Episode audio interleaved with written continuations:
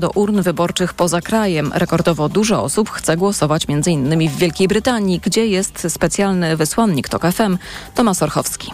Tutaj na Wyspach do głosowania zarejestrowało się 160 tysięcy Polaków. To 60 tysięcy więcej niż w poprzednich wyborach. Kamil Arendt, przewodniczący jednej z obwodowych komisji wyborczych w Londynie. Mamy 2,5 tysiąca ponad osób zarejestrowanych do mojej komisji, ale ponieważ jesteśmy ulokowani dość centralnie, spodziewamy się także może jakichś turystów, osób, które przyjadą do nas z zaświadczeniami o prawie do e, głosowania. W związku z tym może tych osób być nawet więcej. Na policzenie głosów będą 24 godziny. W tych wyborach w Wielkiej Brytanii utworzono rekordową liczbę 77 obwodów głosowania, ale przedstawiciele Polonii podkreślają, to za mało. Z Londynu Tomasz Ruchowski, TOK FM.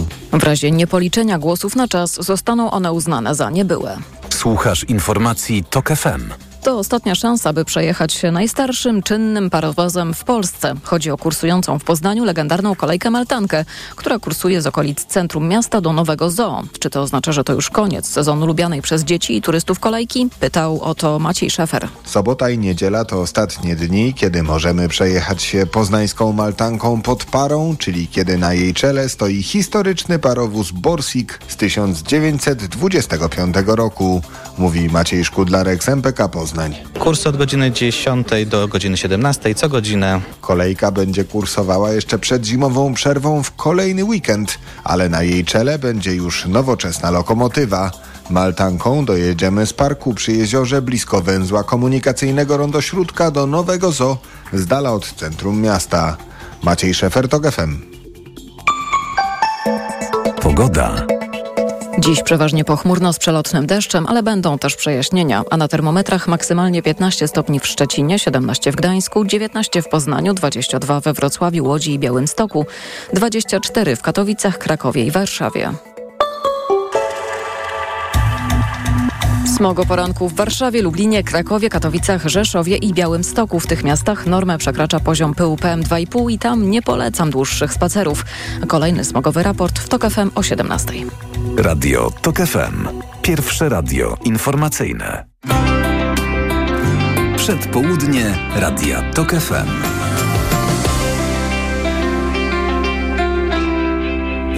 Zmiany, zmiany, zmiany, proszę Państwa, ale krótkotrwałe. To tylko dzisiaj Dominiki Wielowiejskiej i wyborów w toku Państwo nie usłyszycie, no bo wybory w Polsce. Wiktorii Jędruszkowiak i Młodej Polski też dzisiaj nie będzie. Wyciszamy się politycznie na te dwa jakże ważne dni, ale przygotowaliśmy dla Państwa z Michałem Tomasikiem bardzo dwie ciekawe godziny, więc proszę zostać z nami. Program realizuje Krzysztof Olesiewicz, a ja się nazywam Anna Piekutowska. Dzień dobry, jest 9.06. Dzisiaj bez polskiej polityki, ale za to z najnowszymi informacjami ze świata, świata, e, z tematami ekonomicznymi, literackimi, językowymi. Zaraz zaczniemy e, rozmową o książce Chłopki. Dla mnie to jest e, powrót po pół roku do rozmowy z autorką Joanną Kuciel-Frydryszak. Tyle minęło od premiery książki, która stała się, no w tym momencie jest bestsellerem i bez dużej przesady powiem, że cała Polska czyta Chłopki. To jest książka o życiu kobiet na wsi, głównie w dwudziestoleciu międzywojennym i za chwilę spróbuję spróbujemy o tym porozmawiać, skąd wzięła się jej e, tak ogromna popularność. Potem na antenie zagości profesor Iga Magda i porozmawiamy też o kobietach i też o takich ciężko pracujących, ale tych bardziej współczesnych, dlatego że wyjątkowy Nobel ekonomiczny w tym roku został przyznany. Dopiero po raz trzeci zdobyła go kobieta, po raz pierwszy indywidualnie, profesor Claudia Goldin, za swoje badania na temat rynku pracy i wykluczeń właśnie, jakie na nim panują ze względu na płeć. A po dziesiątej rozmowa z językoznawczynią Jagodą Ratajczak o tym, jak wstyd i lęk dziurawią nam język. Właśnie pod takim tytułem wyszła jej nowa książka w wydawnictwie Charakter. O tym, dlaczego boimy się mówić w języku obcym, o tym, czy w dobrym tonie jest poprawianie błędów językowych, no i o tym, y, dlaczego y, nasz język jest tak bardzo jednoznacznie sformatowany i pozostawia niewiele marginesu dla tych, którzy nie tyle nawet co popełniają błędy, co być może nie, y, nie znają go aż w tak dobrym stopniu lub posługują się mniej popularną jego odmianą lub na przykład mówią z akcentem, to po dziesiątej, a nasze popołudnie skończymy, przedpołudnie, przedpołudnie jest dopiero dziewiąta, e, skończymy je aktualizacją sytuacji w Izraelu i w strefie gazy. Dzisiaj mija tydzień od ataku Hamasu na Izrael. W tym ataku do tej pory zginęło około 1300 osób. Celem wtedy stały się małe osady, baza wojskowa, między innymi festiwal muzyczny. Wzięto również e, zakładników. W odwecie Izrael e, przeprowadza kampanię bombardowań, która jest znacznie bardziej intensywna niż e, podczas poprzednich te, tego typu konfliktów, która też jest wycelowana w Hamas, ale według Palestyńczyków wyrządza krzywdę głównie jednak cywilom. E, w, w autonomii palestyńskiej zginęło do tej pory prawie 2000 osób. E, Izrael wezwał do ewakuacji ponad miliona obywateli z północnej strefy gazy i koncentruje swoje siły wokół enklawy i sygnalizuje tym samym, że może przygotowywać się do eskalacji wojny z Hamasem.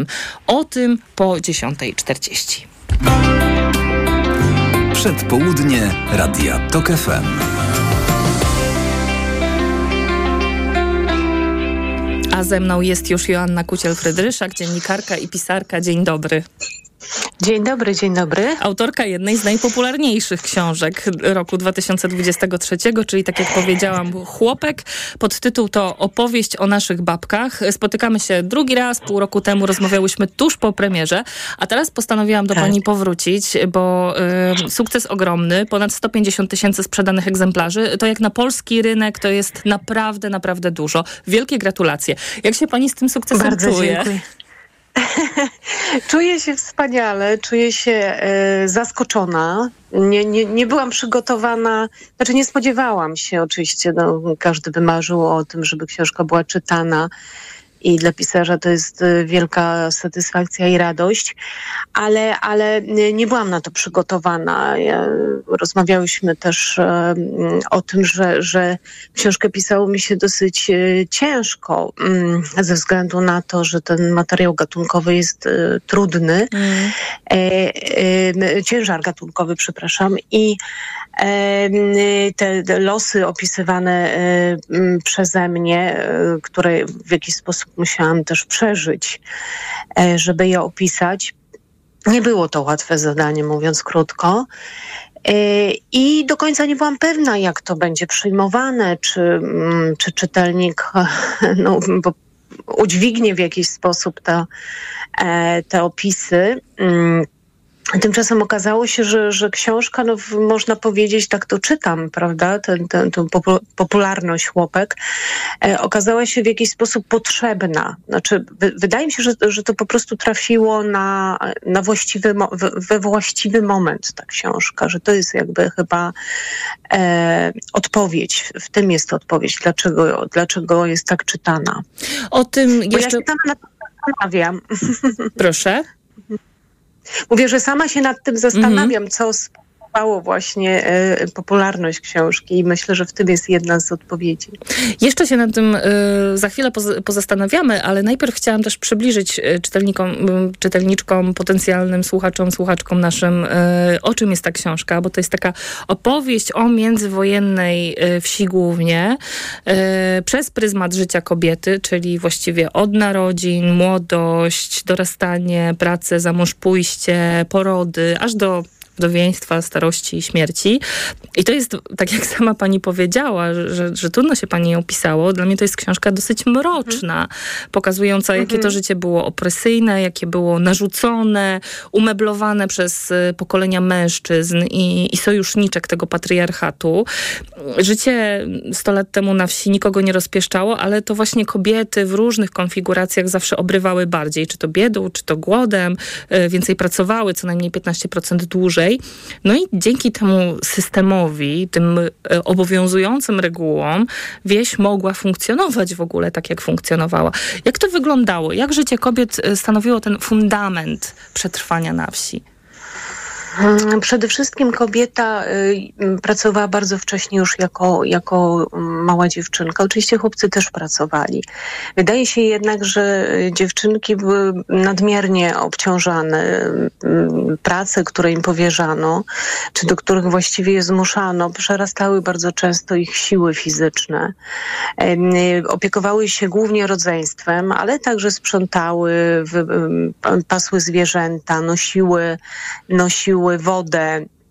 Więc jedną z takich e, opowieści już dojrzałych kobiet jest właśnie ta praca od wczesnych lat dziecinnych, e, bardzo ciężka, katorżnicza. Więc y, na, na, pewnym poziomie jest to właśnie y, książka o charówce, tak bym powiedziała, wiejskich kobiet. I to jest takie charakterystyczne bardzo i to odróżnia ten los wiejskiej kobiety od, od y, losu kobiety z miasta. E, więc, więc praca na okrągło, praca po 18 godzin, e, praca w polu, praca przy inwentarzu, ale potem jeszcze praca w domu. E, I to jest też taki istotny problem, który myślę porusza współcześnie kobiety z tego powodu, że mm, ja staram się pokazać, bo tak rzeczywiście było i tutaj przypominam publikacje na przykład w prasie ludowej, że już wówczas podnoszono ten problem, że kobiety są nadmiernie obciążane że on, one same potrafiły to sformułować, że ich los jest nie, niesprawiedliwy że podział obowiązków domowych jest niesprawiedliwy. Co więcej, już wówczas znajdowali się mężczyźni, którzy mm, stawali w obronie e, kobiet, którzy przyznawali, że mężczyźni zostawiają kobiety z, z obowiązkami e, domowymi. Efekt tego był taki, że lekarze, lekarze i społecznicy pisali, że kobieta wiejska, mając lat 30, wygląda już na staruszkę. Więc można powiedzieć, to nie dotyczyło naturalnie każdej kobiety, ale myślę sobie, że właściwie bez względu na um, stopień zamożności, bez względu na to, czy kobieta pochodziła z biednego, ubogiego domu, czy z bardzo bogatego. E, praca e, w gospodarstwie była jej głównym e, obowiązkiem, jak również droga oczywiście do małżeństwa i przygotowanie do, do roli matki, czy też takie programowanie na, na matkę, na kobietę domową generalnie, co wiązało się z tym, że E, że uważano wciąż, że kobiecie edukacja nie jest potrzebna, więc w wielu domach, znów nie w każdym, e, kobiety musiały się jakby bić o to, żeby móc e, dostać edukację, wykształcenie zwłaszcza takie ponad szkołę powszechną. Oczywiście. Mhm. I chciałam panią zapytać, bo już zahaczyła pani o ten temat małżeństwa. Y, oprócz tej mhm. sfery pracy też jest sfera domowa, w której były narażone na przemoc, też seksualną y, i musiały dbać o swoją opinię. Dzisiaj byśmy pewnie powiedziały, że często bywały ofiarami slut shamingu. Widziałam wczoraj nowych chłopów. Wiem, że pani jest jeszcze przed, przed tak, oglądaniem. Nie mogę się doczekać. Wczoraj była premiera tego filmu i dla mnie najbardziej uderzające w tym filmie było to, że Jagna tam odzyskuje swoją godność. To znaczy, ona nie jest tam przedstawiona jako jakaś głupia wiejska gęś albo rozpasana seksualnie dziewczyna, tylko jako marzycielka, która obrywa za to, że się zakochuje w niewłaściwej osobie. I to mi się tak skojarzyło z pani książką, że mm, pani książka też to trochę robi. Pokazuje, że to społeczność była strażnikiem porządku, a kobiety albo mogły tak. się dostosować, albo miały ponieść wszelkie konsekwencje. Tak, aczkolwiek y, cieszę się, jeśli jest tak, jak pani mówi, że, y, że Jagna jest pokazana jako kobieta, która chce żyć inaczej, prawda, i płaci za to y, koszt, y, to, to bardzo dobrze, bo to faktycznie było mm, właściwie prawie niemożliwe. E, także w czasie, który ja opisuję, mhm. to znaczy to oko społecznej kontroli było tak baczne, e, że trudno było na wsi, w tak małym środowisku e, żyć po swojemu, jeżeli to wykraczało poza, poza przyjęte normy, prawda? Więc, więc bardzo dobrze, że Jagna mm, jest trochę inaczej pokazana. To znaczy ta, ta warstwa również u Raymonta jest, chociaż zgadzam się z panią, że, że w książce Raymond kładzie akcent na te jej potrzeby takie erotyczne i to czasami jest takie, powiedziałabym, dosyć aż zaskakujące, jak, jak on sobie to może wyobrażał, bo nie wiem, czy, czy znał takie kobiety, które mają aż takie wielkie potrzeby i tak manifestują te swoje potrzeby seksualne, ale to tak na marginesie, bo e, jeśli Państwo są na świeżo po lekturze, e, to, to, pewnie pamiętają te opisy, a jeśli nie, to bardzo zachęcam do, do przeczytania, bo zupełnie inaczej czyta się chłopów w dorosłości niż, niż w szkole, także proszę się nie zrażać, jeśli są Państwo po jakichś traumatycznych doznaniach szkolnych z chłopami. Mm, natomiast tak, oczywiście y, y, y, chłopki, bohaterki mojej książki, to też pokazuje, oczywiście mają swoje strategie radzenia sobie, prawda? I e, znajdowania wyłomów w tym, e, co, co im pro, proponuje e, społeczność. No ale zwykle cena jest bardzo duża. Oczywiście nieślubne dziecko na wsi na przykład. No, to jest stygma. Tak, to jest ogromny stygmat i to bardzo często powoduje mm, właśnie ucieczki ucieczki ze wsi. I tu się musimy y, zatrzymać, y, bo musimy Aha. Y, zrobić przerwę i zaprosić Państwa na skrót informacji. Za chwilę wracamy z rozmową. Joanna Kuciel-Frydryszak, autorka książki Chłopki jest z nami. Przedpołudnie Radia TOK FM.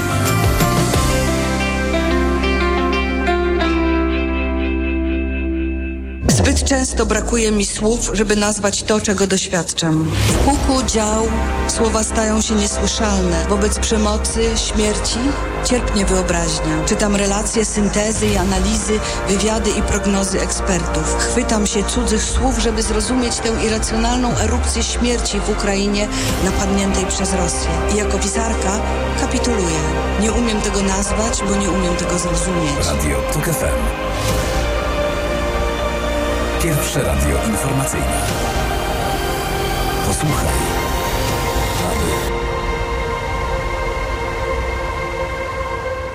Radio TOK FM.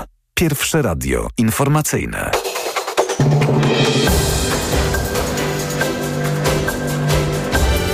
Dziewiąta dwadzieścia. Agnieszka Lipińska.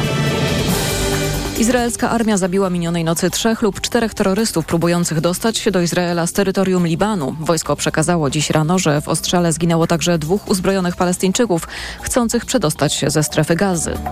A w strefie gazy przebywa 350 obywateli Rumunii. Około 200 z nich poprosiło o ewakuację, jednak nie jest ona możliwa ze względów bezpieczeństwa, przekazał rzecznik rumuńskiego MSZ-u. Dodał, że od ubiegłej soboty, gdy doszło do ataku Hamasu na Izrael, ewakuowano samolotami ponad 2000 obywateli Rumunii. Silny porywisty wiatr w Beskidach, łamiący gałęzie, utrudnia górskie wędrówki, ostrzegają koprowcy. Przestrzegają, że chodzenie po górach w takich warunkach może być niebezpieczne. Więcej informacji o 10. Radio TOK FM. Pierwsze radio informacyjne. Przedpołudnie Radia TOK FM.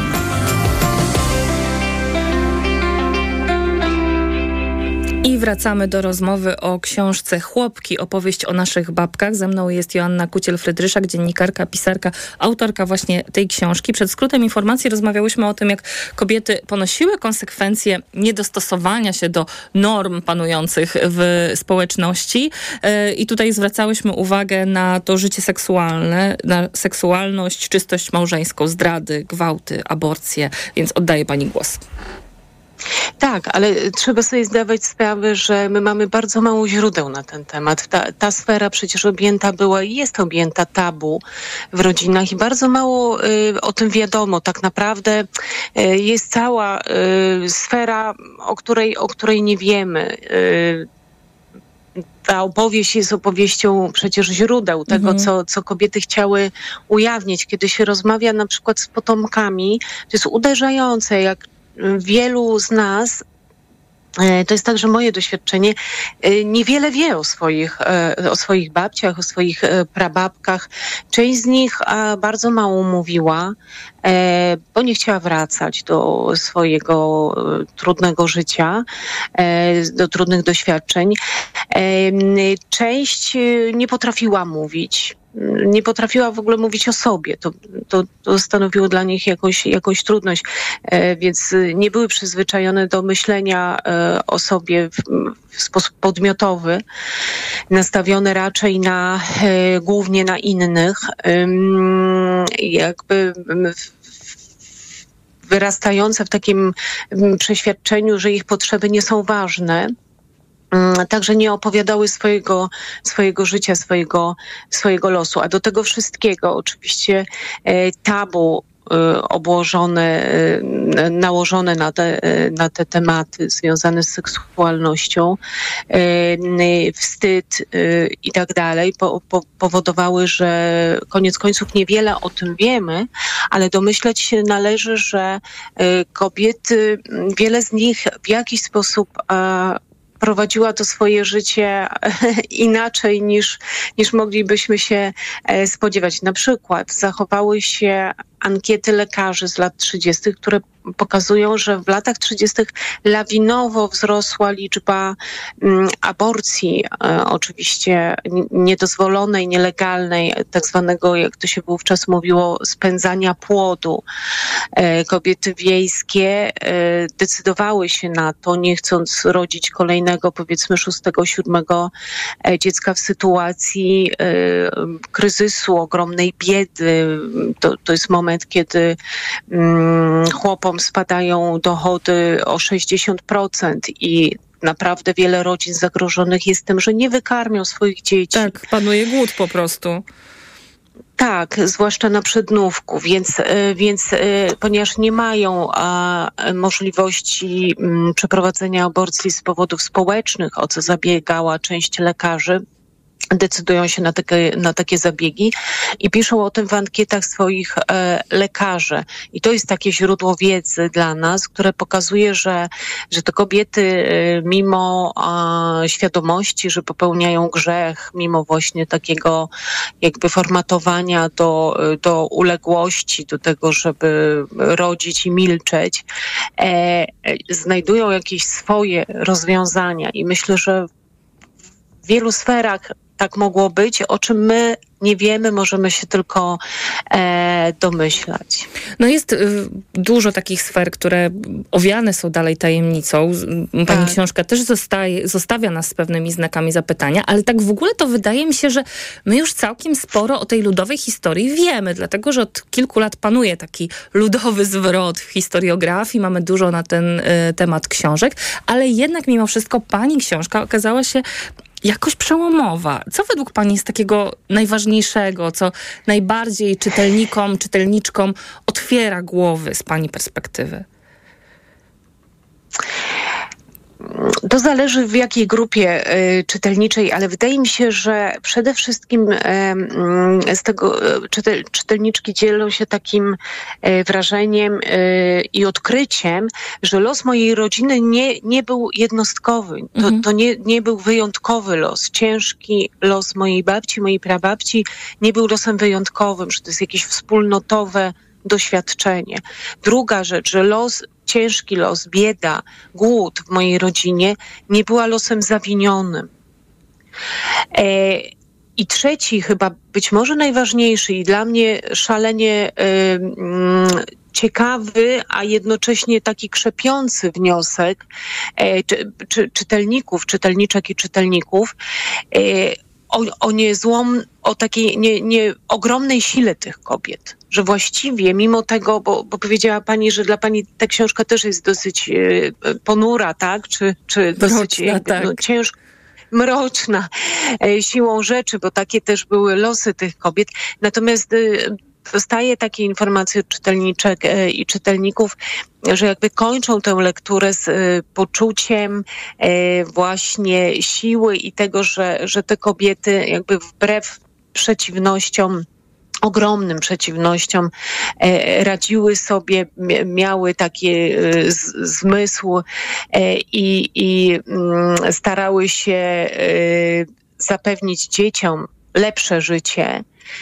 Więc to jest y, w sumie oczywiście i zasmucające i nie chcemy, żeby warunki życia powodowały, że człowiek musi być heroiczny w takiej codzienności. Nie o to nam chodzi, prawda?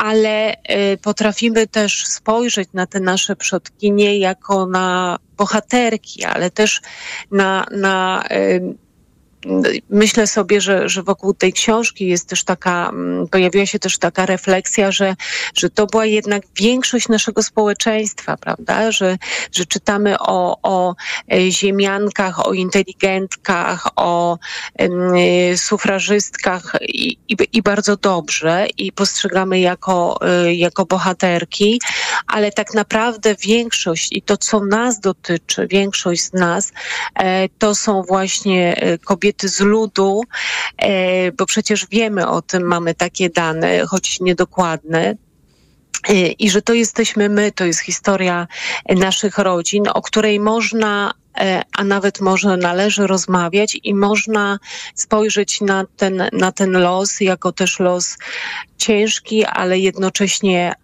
ciekawy i świadczący I o ogromnej, ważny, tak właśnie zauważony, wysłuchany i to jest, wie pani, kolejna, kolejna opinia. W końcu ktoś im się dał wygadać, w końcu mogły o sobie powiedzieć. To jest, to jest, I, I bardzo mnie tak cieszą. To jest niesamowite, co pani mówi, dlatego że ja przy lekturze też uruchomiły mi się e, historie rodzinne, jakieś skrawki tego, co słyszałam o życiu moich przodkiń. Pani jest ciągle w tournée e, razem z tą książką po całej Polsce. Jeździ pani, e, ma spotkania chyba codziennie nawet, zdarzają się takie tygodnie.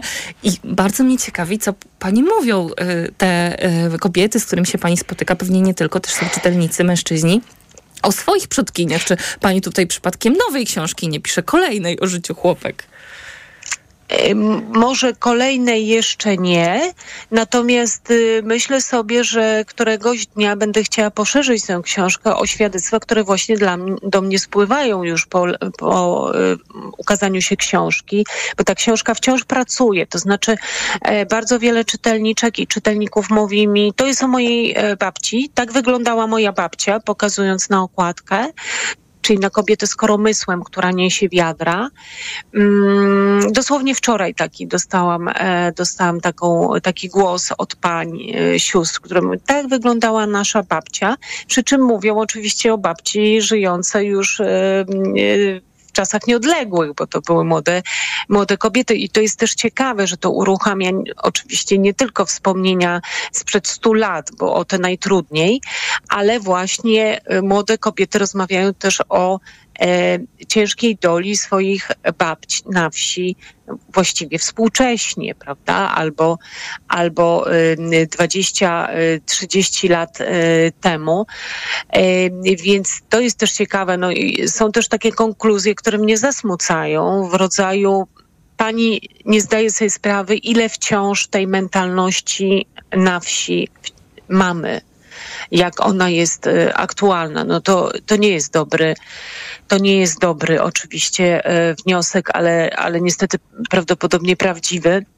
Rozumiem, że te osoby mają na myśli głównie przemoc na przykład, czy, czy jakąś sytuację trudną, w których kobiety e, tkwią bez wyjścia, czy bez poczucia wyjścia. E, bez, bez e, możliwości wyjścia, tak?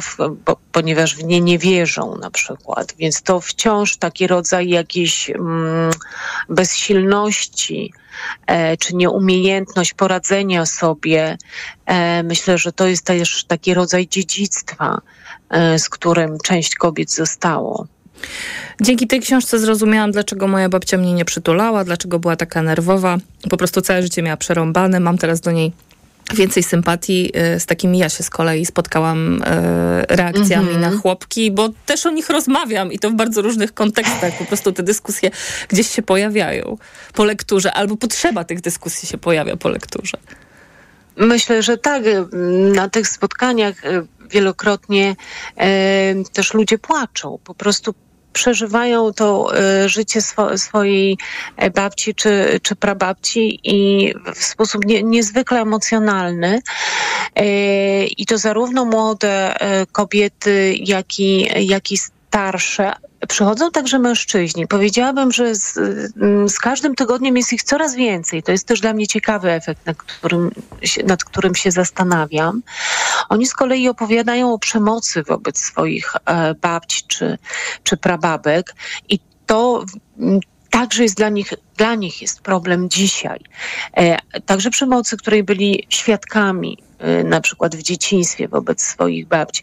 I to są szalenie poruszające relacje. Najczęściej um, opowiadają mi ludzie o nich um, już po spotkaniu, no bo w takiej sytuacji, e, która pozwala na jakąś taką intymność, prawda, nie, nie, nie publicznie, ale, ale także publicznie, więc to uruchomiło prawdopodobnie taką potrzebę, potrzebę opowiedzenia swojej historii. Yy, bo, bo te historie przecież w rodzinach były częściowo. Yy, ludzie sobie opowiadali, ale bez takiego może poczucia właśnie to jest ważne. To jest ważne, to coś znaczy, a poza tym, że, że to jest powszechne, że to jest jakieś takie zbiorowe przeżywanie. Zbiorowe przeżywanie jest trochę czymś innym. Mm, więc myślę, że ta dyskusja być może przyczyni się do jakiegoś takiego większego zrozumienia też momentu, w którym, w którym jesteśmy jako społeczeństwo. Chciałabym bardzo mieć jakiś taki malutki kamyczek w tej, e, w tej dyskusji. Że my się po prostu przyjrzymy w tym lustrze naszych babek. Coś takiego się dzieje. Myślę, że to jest też taki specyficzny e, moment i trudny, ale i przełomowy dla, e, dla kobiet i dla polskich e, kobiet e, w szczególności. I takie mam e, przeczucie, że, że nie kobiety... Musimy, nie możemy mówić o polityce, tylko tak sobie powiem w przestrzeni, powiem nie, ja nie wiem, to, to, nie wiem, gdzie pani to, zmierza, kobiety... więc wolę uprzedzić. No, e, nie wiem, czy to jest polityka, ale, ale to chyba e, można powiedzieć, że ma, mam poczucie, że kobiety mają dość i może na tym się zatrzymam.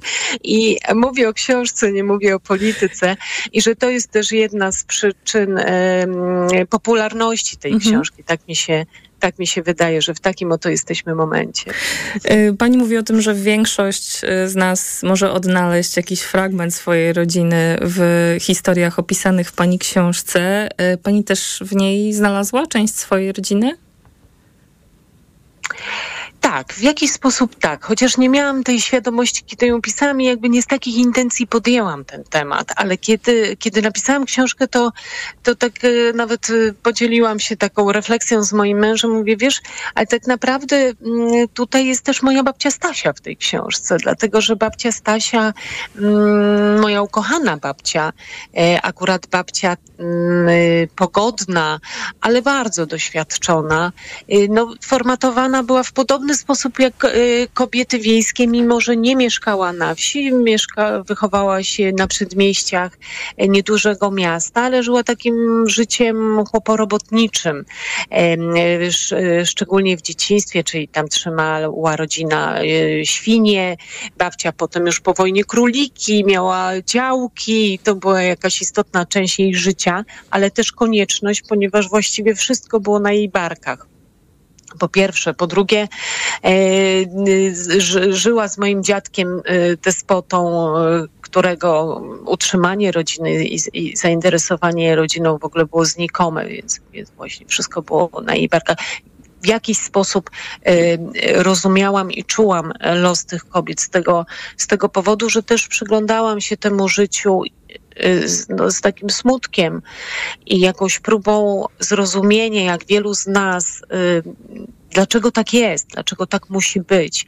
Więc y, to we mnie zostało i ten los mojej babci, ja właściwie go cały czas przeżywam. Nigdy się od tego e, nie uwolniłam i e, on pozostaje dla mnie ważny i ta popularność książki, czy reakcja na książkę, myślę, to właśnie pokazuje, że losy naszych przodkiń są dla nas ważne i że chcemy o nich e, mówić i chcemy się zastanowić, co to dla nas oznacza, jakie są konsekwencje, jakie mechanizmy uruchamiają w nas mm, przekazy rodzinne, bo to jest też odrębny temat, to w czym wyrastaliśmy, to co dostaliśmy od tych, od tych naszych e, matek, babek i w jakiś sposób, w jaki sposób chcemy się z tego wyplątać, bo tak bym to powiedziała, że, że w tej chwili wiele z nas y, chce, chce uciec od tego dziedzictwa negatywnego, bo jest też, jest też pozytywne oczywiście, natomiast e, czuję, że, że nie, że tego, że tego dla siebie nie chcę, że jest taka grupa e, kobiet, którym jest z tym trudno, które nie potrafią się na przykład zatrzymać e, w mm, braniu na siebie zbyt wielu obowiązków, w, albo nie potrafią się dzielić tymi obowiązkami, e, nie potrafią, ponieważ czują, że muszą wszystko zrobić same i najlepiej jak tylko można. Bardzo się cieszę, I, że pani o tym mówi, dlatego że kolejna mm -hmm. moja rozmowa po e, skrócie informacji, który już nam się zbliża, będzie właśnie o pracy kobiet i o kobiecie, która właśnie za e, analizę e, rynku pracy z perspektywy feministycznej, genderowej dostała Nobla w tym tygodniu. Ale musimy się już pożegnać. Bardzo dziękuję Joanna Kuciel-Frydryszak, dziennikarka, pisarka, autorka książki Chłopki, opowieść o naszych babkach była moją i Państwa gościnią. Dziękuję bardzo. Skrót informacji. Przedpołudnie Radia TOK FM.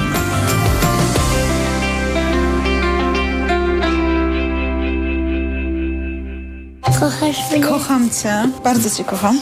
Mikołaj jest z nami e, 7 lat i on Mikołaj. cały czas pyta, a kochasz mnie, a nie zostawisz mnie? Patrzenie na, na te dzieciaki zwyczajnie bolało. Z każdą formą przemocy dzieci miały do czynienia.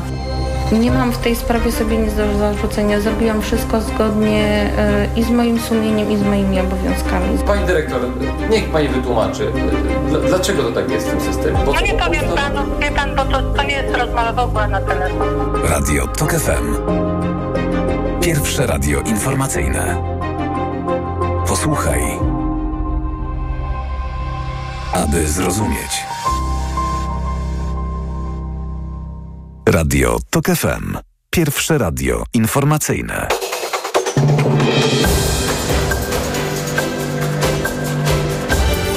Dziewiąta czterdzieści. Agnieszka Lipińska. Wczorajsze ataki Rosjan na Awdijiwkę na wschodzie Ukrainy zakończyły się niepowodzeniem, ocenia Instytut Studiów nad Wojną. Według amerykańskiego think tanku strona rosyjska próbuje wykorzystać swoje natarcia do promowania narracji o przełamaniu ukraińskiej kontrofensywy.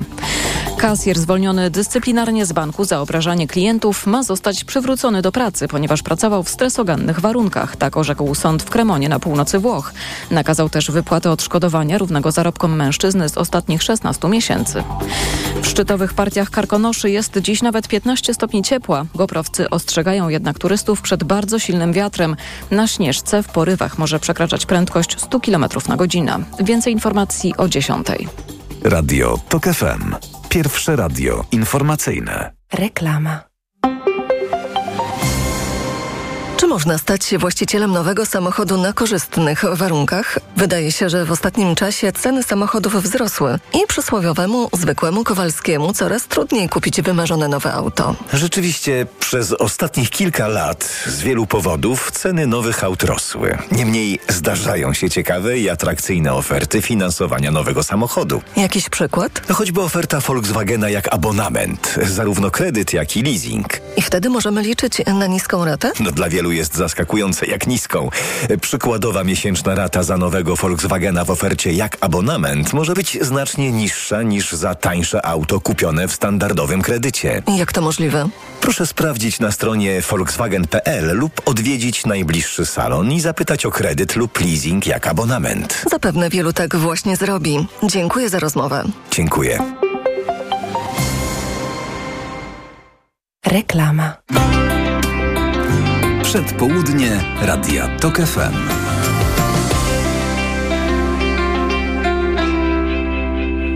A teraz jest ze mną profesor Iga Magda z Instytutu Badań Strukturalnych i Szkoły Głównej Handlowej w Warszawie. Dzień dobry. Dzień dobry, witam serdecznie. I obiecana rozmowa już przed skrótem informacji o tegorocznej Nagrodzie Nobla z Ekonomii, która została przyznana profesor Claudii Goldin z Uniwersytetu Harvarda za badanie sytuacji kobiet na rynku pracy. To jest trzecia kobieta, która otrzymała Nobla właśnie z ekonomii. No pani profesor, to jest pani działka, pani obszar, pani też zajmuje się kobietami na rynku pracy, więc pewnie cieszy panią taka nagroda. Tak, przyznam uczciwie, że bardzo, bardzo mnie to ucieszyło. E, raz, że bardzo cenię pracę pani profesor Goldin, dwa, że na temat faktycznie jest bardzo bliski mojemu sercu. E, I, i to naprawdę e, cieszy, że doceniono pracę nad jednak tym, jak wygląda sytuacja połowy ludzkości, a nawet więcej niż połowy ludzkości. Więc tak, tematyka ciekawa, ważna i, i Nobel moim zdaniem pewnie trochę strzyżony z perspektywy indywidualnych preferencji, ale jak najbardziej zasłużone. Nie wiem, czy pani ma takie obserwacje, ale e, wydaje mi się, że ten Nobel budzi jednak um, nadprogramowe zainteresowanie. Widzę nawet w polskich mediach bardzo dużo jest na jego temat. Panuje takie poruszenie. E, to pewnie wiąże się ogólnie z no jednak rosnącą dyskusją na tym, jak wygląda sytuacja kobiet na, na rynku pracy i w społeczeństwie w ogóle, tak, bo to jedno się z drugim wiąże. E, i to, że mm, pewne bariery, e, które zresztą pani profesor nazwała ładnie, że obserwowaliśmy gigantyczny postęp e, poprawę sytuacji kobiet na rynku pracy w XX wieku, XX, XX wieku tak naprawdę jak się porówna te wskaźniki zatrudnienia, uczestniczenia w rynku pracy, to one wzrosły kilkudziesięciokrotnie. 100-120 e, lat temu pracowały tylko te kobiety, które no nie mogły sobie inaczej pozwolić na przetrwanie. E, to się diametralnie zmieniło. Mężatki w szczególności, które jakby standardem było, że odchodziły z rynku pracy w momencie, kiedy kiedy sytuacja się, e, kiedy, kiedy wychodziły za mąż, nagle masowo zaczęły wchodzić na rynek pracy wiele innych barier, o których pewnie zaraz porozmawiamy, też zostało zlikwidowanych, a jednocześnie ten, ten progres, ten, te postępy jakoś zahamowały i od 20-30 y, lat nie widzimy tak naprawdę istotnej poprawy, czy to jeżeli chodzi o aktywność zawodową, czy jeżeli chodzi o płace kobiet. To jest bardzo ciekawe i do tego wrócimy, ale chciałam pani zadać takie pytanie chyba trochę prowokacyjne, to znaczy, czy to jest Nobel feministyczny? Nie, myślę, że absolutnie nie. To powiedziałam, takie komentarze pojawiły się mm -hmm. i mhm. się, przyznam szczerze, zdziwiłam. Mówimy o połowie ludzkości, mówimy o absolutnie badaniach naukowych, które nie mają jakiegoś takiego pryzmatu. Zajmowanie się sytuacją kobiet na rynku pracy, czy to oznacza zajmowanie się po prostu ekonomią pracy, a czy to jest feministyczne? Nie sądzę. To przybliżmy trochę um, tym, to, co, czym zajmuje się Klaudia Goldin, o czym są jej badania, jakie wnioski z nich płyną. E, tak, więc te jej liczne artykuły i wydane książki, e, one dotyczą bardzo różnych aspektów, e, no właśnie sytuacji kobiet na rynku pracy. Począwszy od historii tej, te, tych zmian i jakby zaczęłam mówić tego, jak, jak zmieniało się w ogóle postrzeganie kobiet na rynku pracy, tego, czy one w ogóle powinny mieć prawo, czy one w ogóle powinny móc uczestniczyć w rynku pracy. Bardzo długo tak naprawdę istniały tak, tak zwane marriage bars, czyli tak jakby pewne zakazy dotyczące e, angażowania kobiet w zatrudnienie, w szczególności mężatek. E, e później to dotyczyło na kobiet w ciąży, kobiet mających małe dzieci. Tak naprawdę ta presja, żeby te kobiety pozostawały poza rynkiem pracy była bardzo silna i jednak e, zmieniała się powoli. E, lata 50. to jest ten okres, kiedy obserwujemy wyraźny, e, oczywiście mówimy o Stanach Zjednoczonych, no bo to jest najdłuższa historia też jakby danych, które mamy, które można analizować. E, więc widać e, bardzo wyraźny trend ku temu, że kobiety pierwsze stają się coraz lepiej wykształcone, coraz częściej e, kończą wyższe uczelnie i to bardzo silnie wiąże się oczywiście z przełożeniem na ich aspiracje zawodowe, no i też szanse na rynku pracy. I lata 70 80 to jest bardzo wyraźny wzrost zatrudnienia kobiet, mężatek w szczególności, tak podkreślę.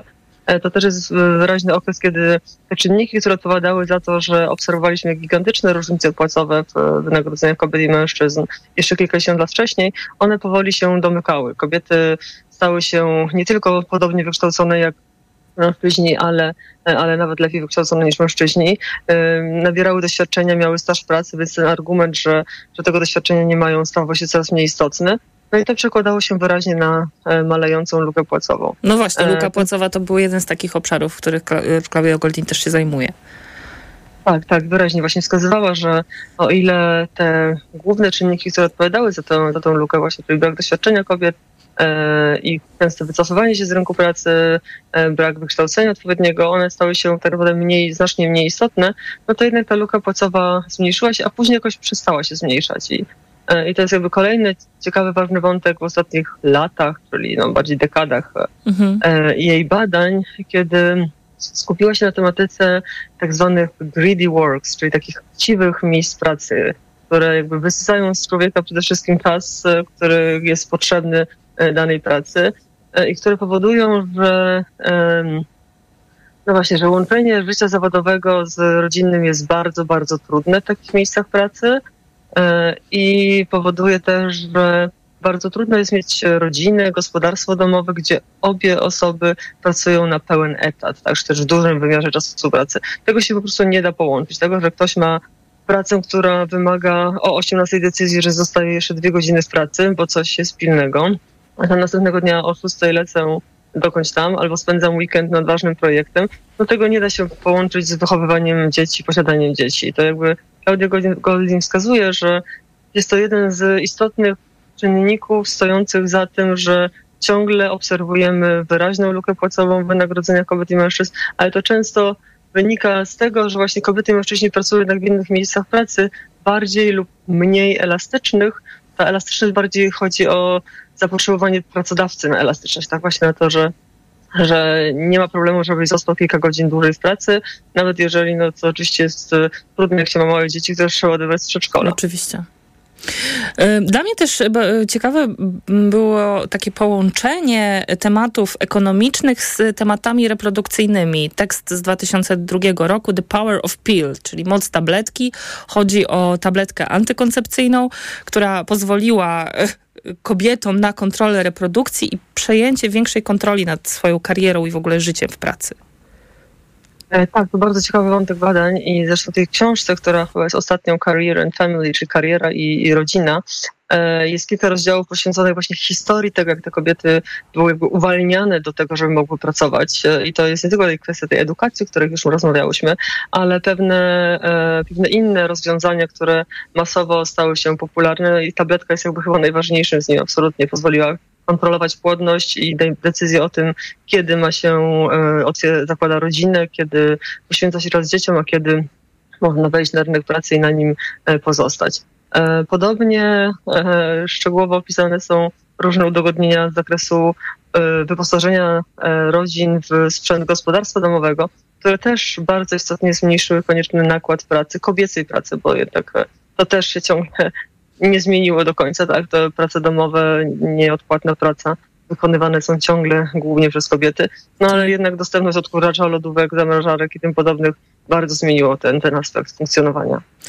Wczoraj Paul Krugman, też ekonomista i też noblista, napisał w New York Timesie, mm, tak naprawdę ogłoszenie Nobla dla Goldin trochę mnie rozczarowało, ponieważ nie zauważono jej niezwykle ważnego wkładu wykraczającego poza kwestię pracy kobiet. W szczególności nie wspomniano szerzej o jej pracy nad nierównościami, a zwłaszcza o jej roli w dokumentowaniu nagłego i drastycznego spadku nierówności, który miał miejsce w latach 40. XX wieku, a który stworzył dzisiejszą klasę średnią. O coś ten Krugman czepia? Zna pani te badania? Um, że tych lat 40. to niekoniecznie, bardziej ostatnie dekady, tam gdzie Klaudia Godin ze współautorami mhm. zajmowała się kwestią faktycznie nierówności, natomiast bardziej z perspektywy tego, jak technologia i zmiany technologiczne na rynku pracy, które obserwujemy, jak one wpływają na e, pracę e, kobiet i mężczyzn, no i faktycznie jak, jak przekładają się na, e, na nierówności. Natomiast nie wiem, czy zgodzę się z profesorem Krugmanem, to znaczy te nierówności, one też w dużej mierze dotyczą tego, jak wyglądają zarobki kobiet. No, wspomniana luka płacowa jest wyraźnym, jest jakby ważnym elementem tych e, ogólnie obserwowanych nierówności płacowych. A czy Golding w swojej pracy daje jakieś recepty, jakieś rady na to, żeby te nierówności zasypywać? E, tak, oczywiście one, jakby te jest e, tej po, po, artykuły i książki e, są bardzo silne, bardzo silnie ugruntowane w nich są właśnie próba zastanowienia się, jakie mogą być lekarstwa na te choroby, które pozostały. E, I po pierwsze, myślę, ważnym wątkiem, który tak już we wstępie nawet wybrzmiewa, jest to, że cały czas mówimy, że, że, musimy coś zmienić z kobietami, tak? Znaczy coś jest z nimi nie tak. Źle negocjują, za mało negocjują, za niskie stawki dają, e, powinny żądać więcej. Ogólnie to jest ich wina, tak? Ogólnie to jest ich wina. I może jednak warto się na tym zastanowić, że może to jednak e, rynek pracy musi się bardziej dostosować do tego, jaki mamy nowy świat i jak, jaki go budujemy, że może jednak ci mężczyźni, oni też mają te dzieci, to są też ich dzieci i może to oni powinni być bardziej elastyczni i po prostu powiedzieć szefowi o 15, że sorry, nie mogę sobie dłużej niż 16, bo dziecko w szkole, żłobek. Dzisiaj moja żona pracuje. No więc tutaj tych e, takich kwestii bardziej, myślę, dyskusyjnych jest jest, jest bardzo wiele. No ale do tego dochodzą rozwiązania instytucjonalne, prawne, które powoli, moim zdaniem, ale jednak e, przekładają się na, na poprawę sytuacji kobiet na rynku pracy. Bardziej to wyrównanie właśnie szans mężczyzn i kobiet. E, czy to mówimy o rozwiązaniach takich jak dyrektywa europejska, dyrektywa Work-Life Balance, tak, gdzie dajemy tak. więcej przede wszystkim tych dni urlopu, który przysługuje tylko ojcom, z nadzieją, że to pozwoli im jednak w większym stopniu zaangażować się w opiekę, co nie tylko jakby pozwoli kobietom szybciej wrócić na rynek pracy, czy też częściowo, czy w pełnym wymiarze, ale też będzie skutkowało tym, że pięć lat później, jak to dziecko będzie chore, to tata będzie bez problemu z nim zostawał, bo będzie wiedział, jak się tym dzieckiem zająć, tak? A może pięć lat to za długo, no ale roczne dziecko na przykład. Mhm. Więc y, takie rozwiązania, czy też no, dyrektywa o transparentności płac w ogóle podejście do tego, że płace powinny być bardziej transparentne, bo to też sprzyja e, temu, jak wygląda ścieżka e, kariery i ścieżka wynagrodzeń, luka płacowa kobiet. Goldin w swoich badaniach koncentruje się na ekonomii pracy, na historii gospodarczej, zajmuje się i edukacją, i nierównościami, procesami społecznymi. Jakie miejsce zajmują jej badania w dziedzinie, y, która no mainstreamowo kojarzy się z kapitałem, przepływami, yy, wpływem rozwoju technologicznego yy, i tak?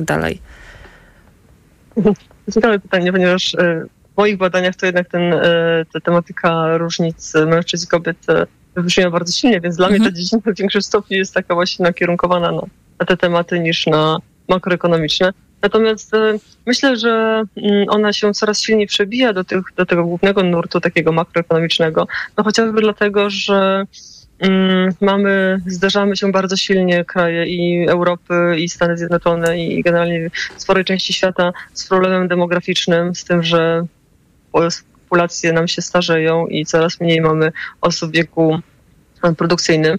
No i to, jak zaangażować w większym stopniu kobiety na rynku pracy, jest bardzo ważnym tematem, zagadnieniem, który, na którym się coraz więcej osób pochyla, no to widać wyraźnie. No i tak jak pani na początku naszej rozmowy powiedziała, widać tutaj pewne wyhamowanie tych zmian na rynku pracy, które dotyczą kobiet.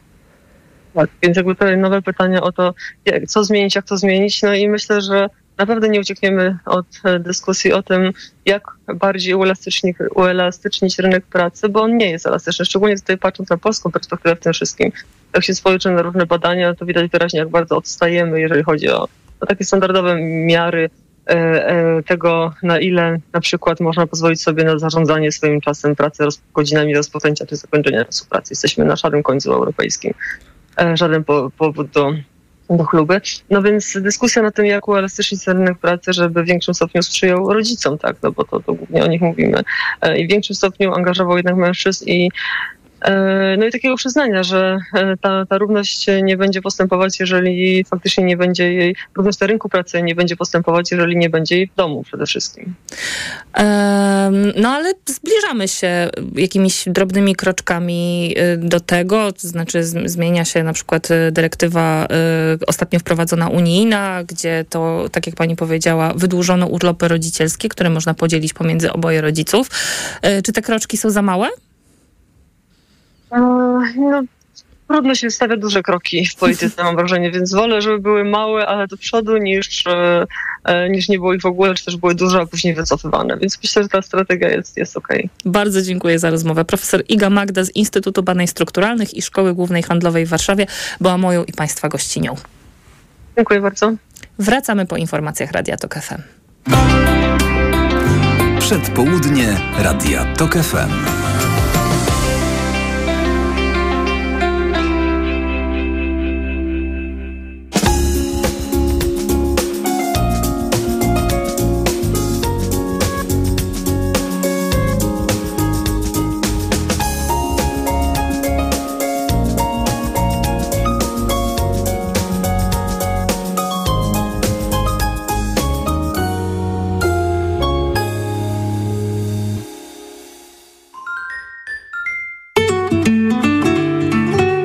Czytalni. Radiowy Klub Książkowy. W soboty o 17.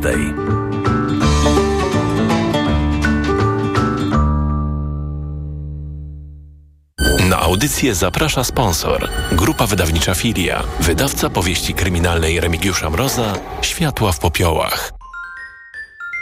Reklama. RTV Euro AGD.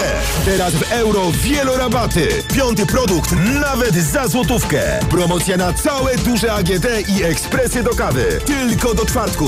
Szczegóły i regulamin w sklepach euro i na euro.com.pl Panie Mariuszu, trzeba zawieźć warzywa. Zawieźć? My nigdy nie zawodzimy, my dowozimy. Działaj niezawodnie z T-Mobile. W Magenta Business nielimitowany internet i rozmowy przez 12 miesięcy za 0 zł. T-Mobile.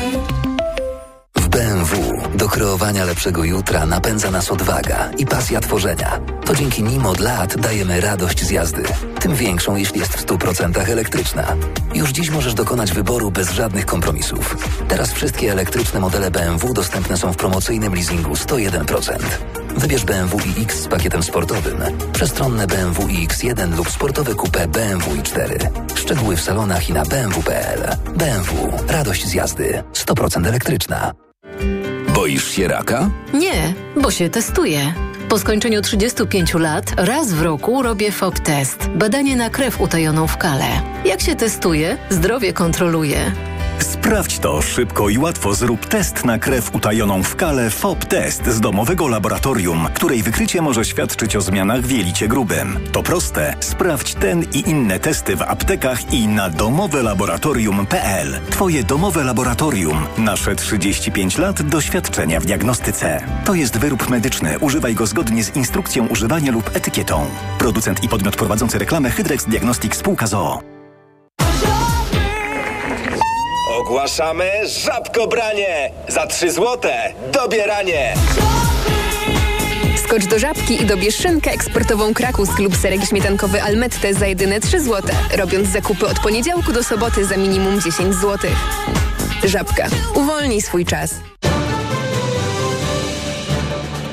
Wiadomość z ostatniej chwili. W salonach Toyoty ruszyła właśnie sezonowa wyprzedaż. Nowe auta dostaniesz na niej w niesamowitej ofercie. Na przykład stylową, oszczędną i bezpieczną Toyotę Yaris, która ma najnowsze multimedia i świetnie się prowadzi, możesz mieć z korzyścią do 6 tysięcy złotych. A do tego uwaga niemalże od ręki. Nie ma co czekać. Może cię ominąć niesamowita okazja.